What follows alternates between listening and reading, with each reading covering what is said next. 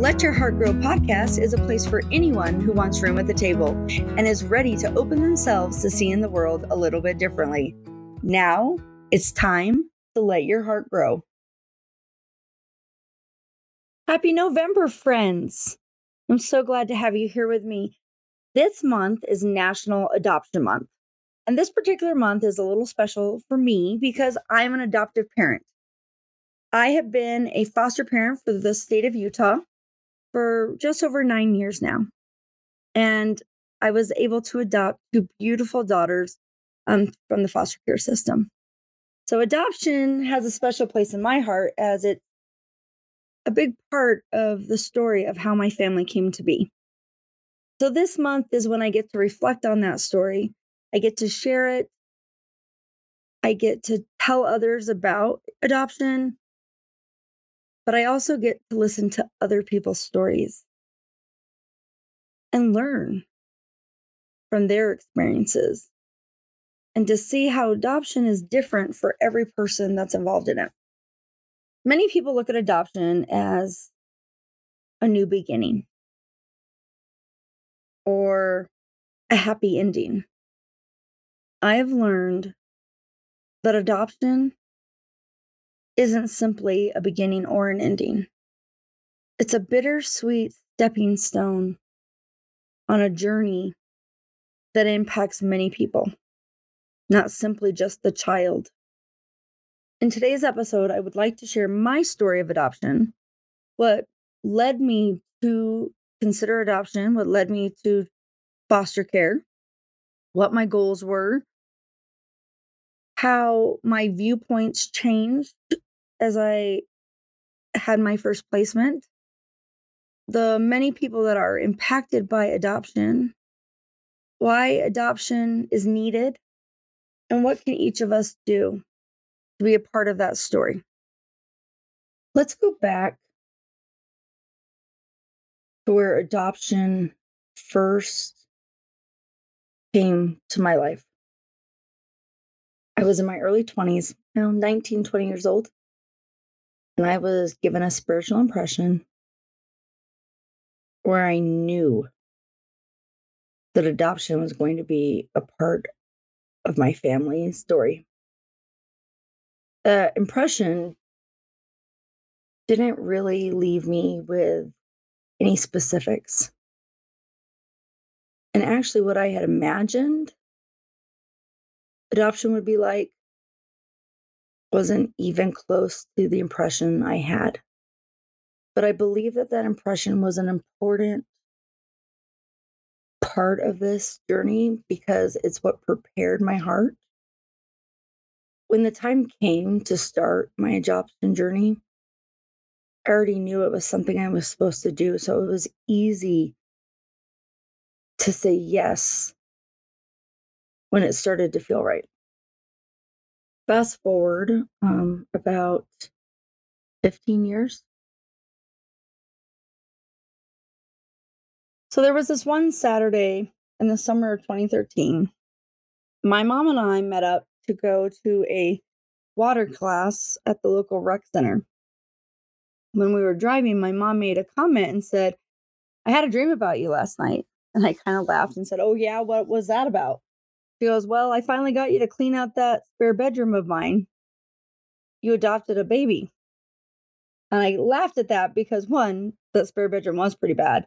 And two, because I'd pushed away the hopes and desires of having children. I was in my mid 30s and I'm a member of the Church of Jesus Christ of Latter day Saints. And in my faith, family is the core principle of our belief system. Families are why we are here. Those relationships are um, something that continues beyond this life and into the eternities. And I had not had that opportunity of finding someone to share that life with. And so the idea of marriage and family were almost painful. And so I decided to kind of just brush it off as much as I could. And I said, Oh, yeah, well, who's going to take care of this baby? Because mom's got to work. And she's like, Well, grandma did just retire. And I was like, What, you want to do daycare for this child? And she's like, Yeah, like I'd be available to that. And I was like, Okay, well, whatever. And just kind of pushed the idea out of my mind.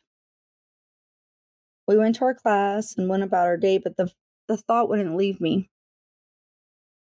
And so early the next week, I got online and I started to research adoption. And I found out that it was very, very expensive, that the average at that time was about $40,000. And I just, I knew there was no way that financially I could, I could do that. I, I couldn't do that. And so again, I tried to push the thought out of my mind. But it wouldn't go away. So I sent a message to two of my friends who I knew had adopted. One of them replied, told me her story, and I had also asked about how they made the financial responsibility work out. And so she told me like their situation. And then she went on to say, Have you ever considered foster care? There are so many children in our state who need a loving home. And if it leads to adoption, the state helps cover the cost. I wasn't sure that that was for me. I didn't know a ton about adoption, but what I did know, I hadn't heard like many good things.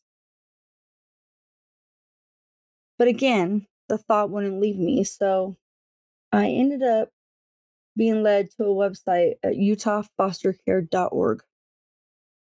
Utah Foster Care is a local nonprofit that was created with the purpose of helping to train, um, recruit, and help um, foster parents um, in the state of Utah be successful. I read everything I could and I still had questions, so I filled out the form asking for someone to contact me. This very nice woman reached out to me, and I made it very clear that I wasn't ready to be pushed, but I did have some questions and I wanted to go slow. She was very respectful. And the very first question I had was Is this even possible as a single parent? She assured me that they had had uh, multiple single parents before, they had been very successful. She went on to share that the things that would help, like having a good support system and and things of that nature. And the more I thought about it and the more questions that she answered, I eventually felt like it was right to learn more. So I invited her over and we did a sit down discussion at my home and talked about all the different things related to what it would um, take for me to become a foster parent. She told me that for single parents, it usually took about six months to go through the licensing process and getting approved because there were a set of pre-service classes that needed to be taken there was background checks and home studies and paperwork that all had to be done. The entire process took me one month. From the day i started the day i finished was almost exactly one month. I i completed everything by Halloween of that year.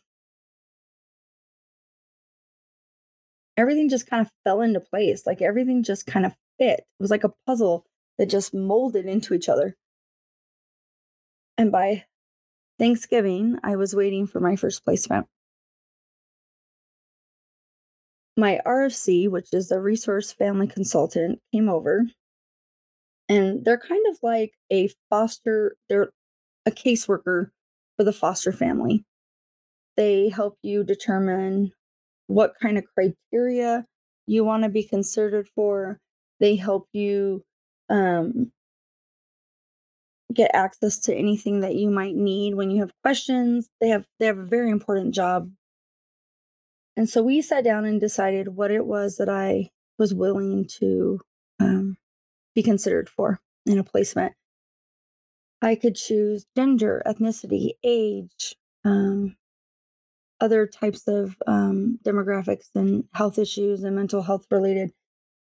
I tried to leave myself pretty open, but I also wanted to be very honest about what I could handle as a single working mom.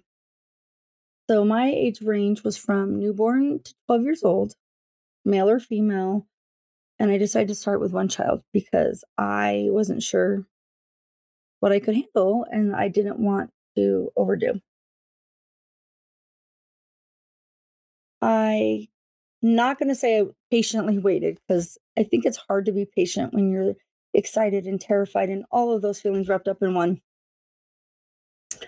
But I got my first placement call in January of 2014 of a nine year old boy. And when you get that placement call from the coordinator, you they really have very limited information to give you they only know what the CPS worker has told them, and that's the Child Protective Services who has made the decision to remove the child from the home. So you might know the reason for removal. Um, there might be some basic um, things like I knew that he had diagnosed, been diagnosed with ADHD, but was being untreated, and um, that there was some physical abuse. That's all I knew. And I, of course, was like, yes, let's do this. So they arranged with me to go and pick him up from the local shelter. It's called the Christmas Box House that evening. So I met the CPS worker there and this little boy who came with almost nothing. He had on jeans and a long sleeve shirt. He had tennis shoes with holes in the bottom in the middle of January and he had a coat and a blanket he had gotten from the shelter. But that is all he had.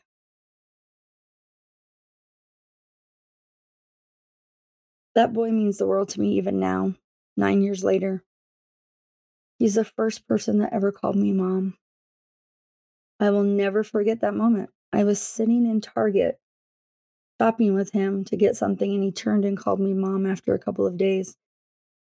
And I felt like time kind of just stopped as I heard those words applied to me. Now, I'm sure you've all been in a store and heard a kid yell out, Mom, or Hey, Mom, Mom, this. But in that moment, there was nothing better. He gave me my first drawing that was that said, I love you, Mom. He made me things out of Legos. He got excited to see me when I picked him up from school. And while all those things happened and they were amazing, he opened my eyes to the pain of trauma and the anguish that he held from the abuse that he had gone through. His case taught me about compassion and empathy for the family that they, these kids come from. That their biological parents love them, even if they're not always the safest of options, and how much these children love their biological parents.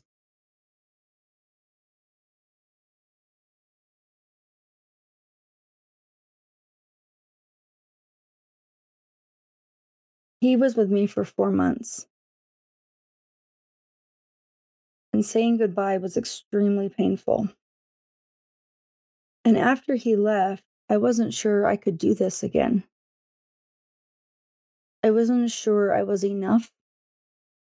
I wasn't sure that I had the power to say goodbye, to love that much and say goodbye. I actually had someone once tell me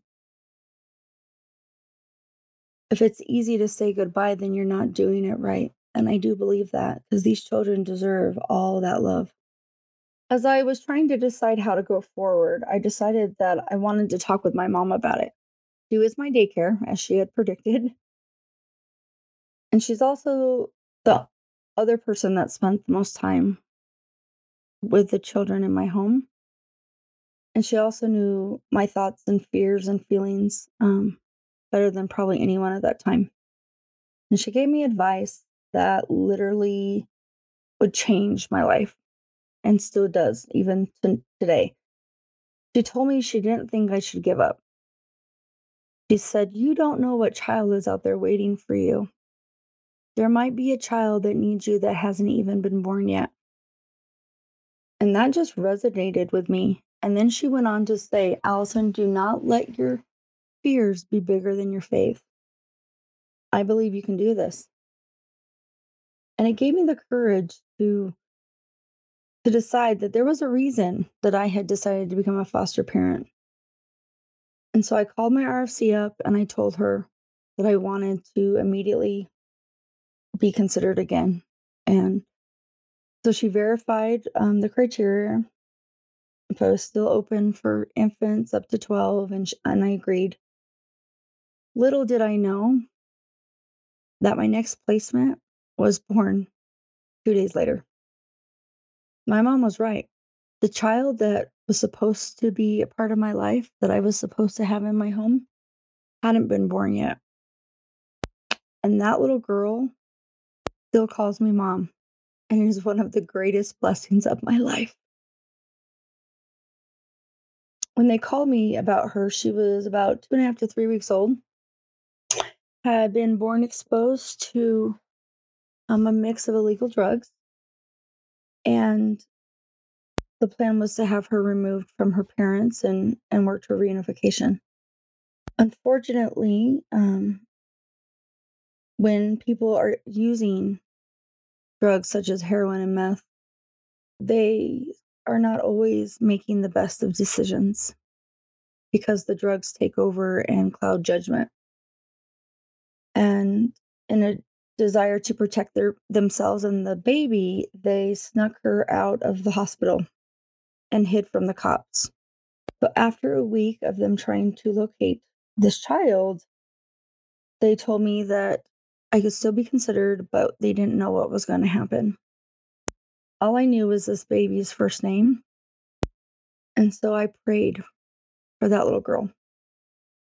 And I can honestly say I'd never laid eyes on her yet, but I loved her so much. Eventually, I stopped waiting for the phone to ring. I I guess I just didn't want to have my hopes dashed. I thought about her all the time.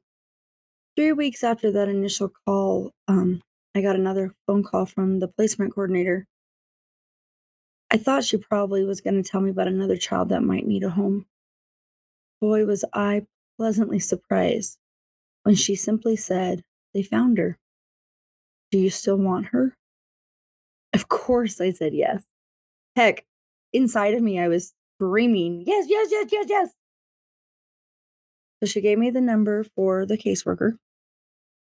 And a couple hours later, the caseworker showed up this beautiful little girl with the whitest blonde hair, so white you could barely see it.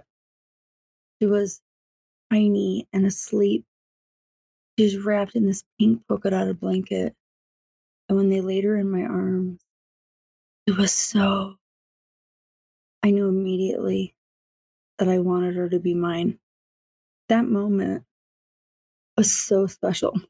I was so overwhelmed by all the emotions that I felt. I was ecstatic. I was scared. I was thrilled. I was terrified. And I quickly learned that I had no idea what I was doing. And the thing is, I think every new mom feels that way. They lay this beautiful, precious child in your arms, and then you realize that it's up to you to take care of it, keep it alive, and make sure that they were protected from anything and everything.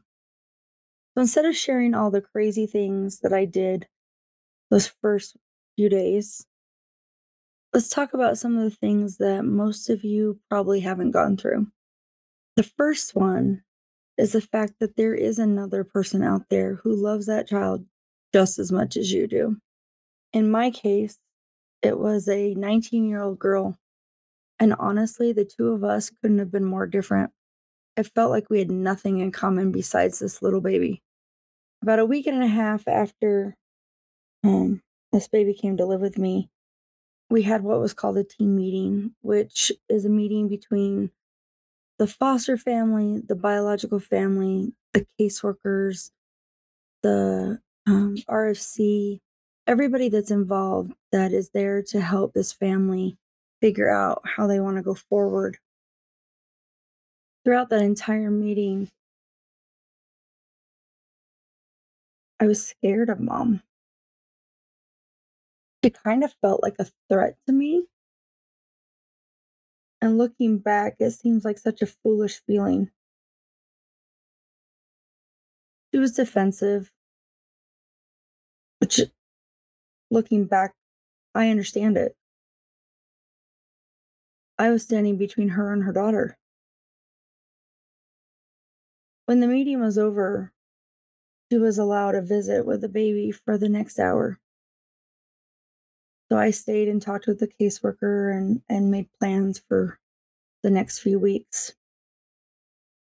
When the visit ended, mom came out and handed me the baby, and I gave her a picture that I had taken the week previously of her. I looked her in the eye and said, Don't worry about her. I'll make sure she's okay. Use this time to take care of you right now because she had some big steps that she had to take in order to get this beautiful baby back. Mom looked at me and said, I feel better now that I've met you. I didn't realize that would be the last time I'd see her during our case. She eventually stopped showing up for visits, and at the next hearing, she didn't show up at court, so the judge rescheduled. But then she didn't show up at that one either the judge took away rights of services, which is where the state offers to cover treatment or whatever was needed to help them overcome the challenges that were keeping the child out of the home. So now it was her responsibility, but she didn't even follow through on any of that either. So eventually the judge made the decision to terminate parental rights. If I'm honest, I was thrilled. I was ecstatic to finally be able to become the official mother of this beautiful little girl. And while I did rejoice on adoption day, I didn't realize at that time exactly what that meant. As my daughter grew, other children came into my home.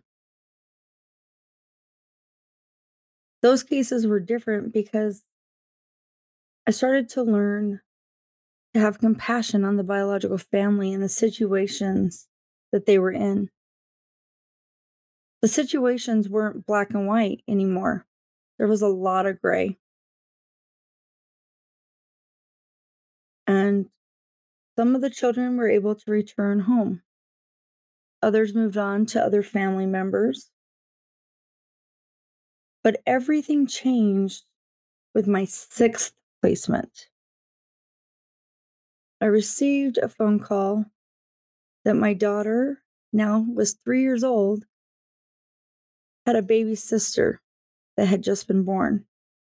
And this little girl had also been born addicted to um, to drugs, and they wanted to bring her into care. The difference in this case is that once a parent has their parental rights terminated, the state will often immediately open a case with any new child, and oftentimes reunification and services aren't offered. And that's what the caseworkers thought would happen. But things didn't go the way that they thought it would. The judge didn't remember everything about this case and they offered the mom the opportunity to go through treatment. I was scared. What did this mean? All I wanted was these two little girls who already were showing so much love to each other to have that opportunity to be together. Within a week, mom was in treatment and we had our first team meeting. This time it was different though. We had to do it over the phone because she was in the part of treatment where she was going through the withdrawal process. And so they were not allowed visits and outside um, interaction. So we did the whole thing over the phone. And I remember when she first talked to me on that meeting, she said, Are they together? And I said, Yeah, they are. And she goes, Then I'm not worried. In that moment, my heart just leaped in my chest as I remembered that young girl. She was a little older, obviously, as my daughter was now three. As they went through her situation and talked about supports and different things, I realized didn't really have a lot of support because her family had been burned by others who had also gone down the similar path. They loved her, but they couldn't be a part of it. That stayed with me. It bothered me a lot, actually. And I remember making the decision that for the benefit of my daughter, I needed to do everything in my power to help her. And that was scary. I I was terrified at the idea. And I questioned my sanity a few times. But I now know that that was a prompting from Heavenly Father. I talked with a caseworker who agreed with what I was about to offer. And Bio Mom and I sat and talked one day. And I offered to be her support as she tried to overcome her addictions. She told me that she wasn't even sure she could do it. She wasn't sure if she could be a mom, even.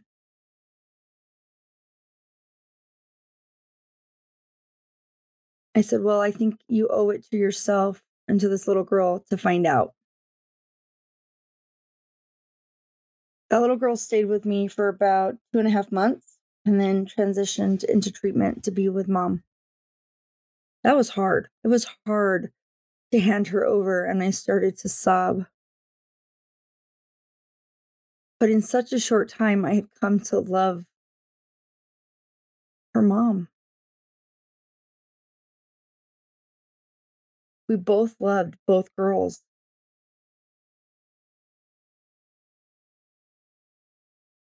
I kept wondering if she'd mess up.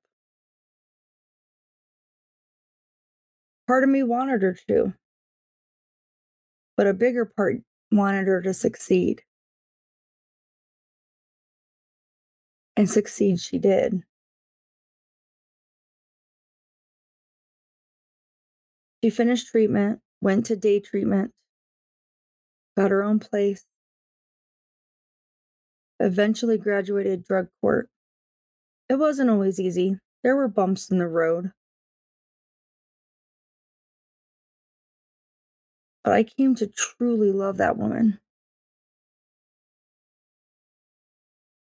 And there's a lot more to our story, which I'll share again or share with you at another time. But here's what I've learned. In order for me to have my beautiful daughter, someone else had to give up something, something pretty major. And even though my daughter was a tiny baby, I still see the ramifications of that loss on her. I don't even think she realizes it, but I see it in her relationships and the way she interacts with people, including myself. She doesn't trust easily, and it takes a lot for her to decide to give you a hug. So, yes, children are resilient, but the loss of her first family is a permanent scar that she'll carry with her for the rest of her life, one that she doesn't remember getting. I continued to do foster care. Another little baby girl came into my life in the form of my eighth placement.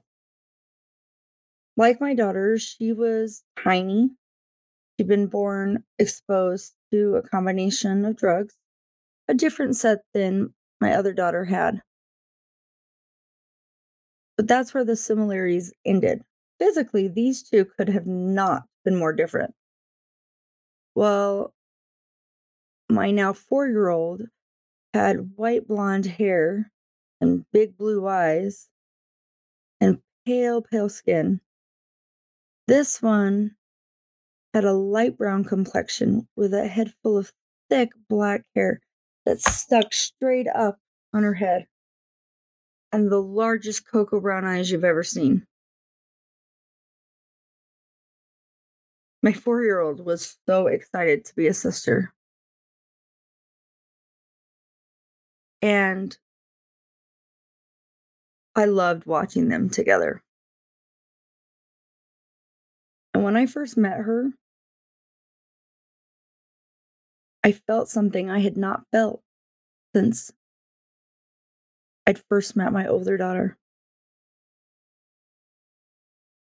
Something told me that this child was meant to be mine. This case was completely different than the other one. In the first case, mom had just stopped showing up for everything. This time, mom and dad were at every visit. But that was it. They had support, but they weren't following through on anything else. And so this case extended out through the full course of a year, with the smallest steps being done. I was scared for this little girl. Well, I knew that her parents loved her. I knew that they weren't ready to provide a safe home for her.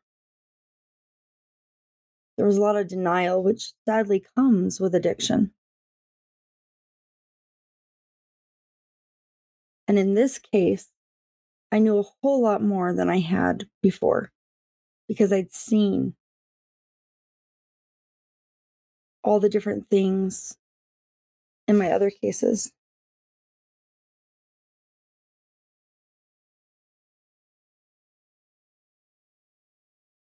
Of the specifics in this particular case really matter.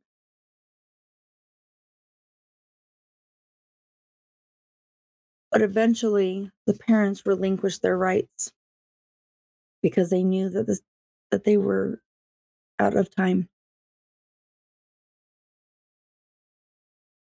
And I will never forget the day that they made that decision as I stood outside of the courtroom and they opened those doors, and mom and I looked at each other in the face, and she started to sob. And she said, Please take care of her, make sure she's okay. And we hugged each other. And while I was grateful that this beautiful little girl was going to be safe and then I got to watch her grow, I grieved so much that day. A grief that I had never truly felt or understood before. Um, I did try to keep in touch with her mom and dad and we have a beautiful relationship with her grandparents and great grandparents and some other family members. But this story didn't end the same way as my other daughters. Unfortunately, Bio Mom lost her battle with addiction as she um, left this life. Her funeral was held exactly 18 months to the day of the last time she had seen our daughter. Dad had been making a lot of progress, and I was so proud of him. But this loss of his partner seems to have been too much. I don't know where he is right now. And I pray for him regularly and I think about him. So remember how I said that adoption isn't necessarily a new beginning? And it's not a happy ending either. It is simply a bittersweet stepping stone on a journey. Both of these girls that I get to call mine, who every day call me mom, had to go through the loss of their first families. That loss will forever be with them. It will forever impact the biological parents and the others in that family that love them, including their siblings. And even for me, who had everything to gain, I feel that loss. I feel the trauma that adoption brings. So, yes, I am so grateful for adoption and the part that it plays in the growth of my family. But I'm not the same person I was when I started my journey with adoption. I've learned that adoption allows families to grow, but our families grow with more than just the child. Our family grew with the addition of other parents, grandparents, great grandparents, aunts, uncles, siblings. My big, beautiful blended family is not what I ever could have imagined. But adoption has blessed my life in ways that I could have never understood nine years ago. I'm grateful for these other people who love my children. I'm grateful for the lessons that I've learned that have opened my heart and home to people I never could have imagined. I'm grateful to the other foster and adoptive families that I've gone on this journey with, who we have supported each other through the ups and downs of what adoption is. But as a piece of our story with adoption and foster care, adoption is not the same for every family and every child. So, this National Adoption Month, I would like to encourage you that if you've ever considered adoption or becoming a foster parent, to take the time to learn more and find out if this was something you were meant to do. If you live in the state of Utah, go to utahfostercare.org. There are specialists who are there to answer your questions and to provide you with everything you would need to know. If you live outside of Utah, there are other resources throughout the nation to help you. You can visit adoptuskids.org to get more questions answered and find a, a program in your area. In the year 2021, there were over 114,000 children and youth waiting to be adopted.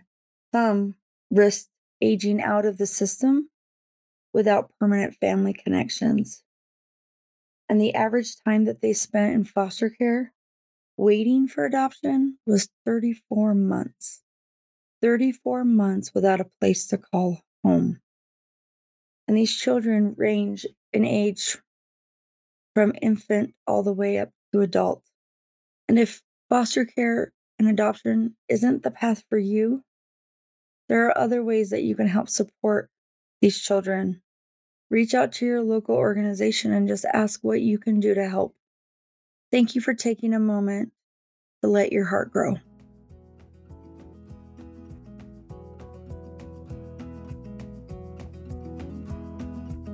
I hope you enjoyed this new episode, and if you did, please leave me a review wherever you are listening. And if you could, I'd love it if you would share this episode with friends and others who might be interested in this topic. I look forward to having you join me in two weeks for the next one. The easiest way to know when I have a new episode is to subscribe, so go over there and click that button. Until that time, please get in touch. I love hearing feedback and getting to know my listeners. Seriously, it is like making new friends.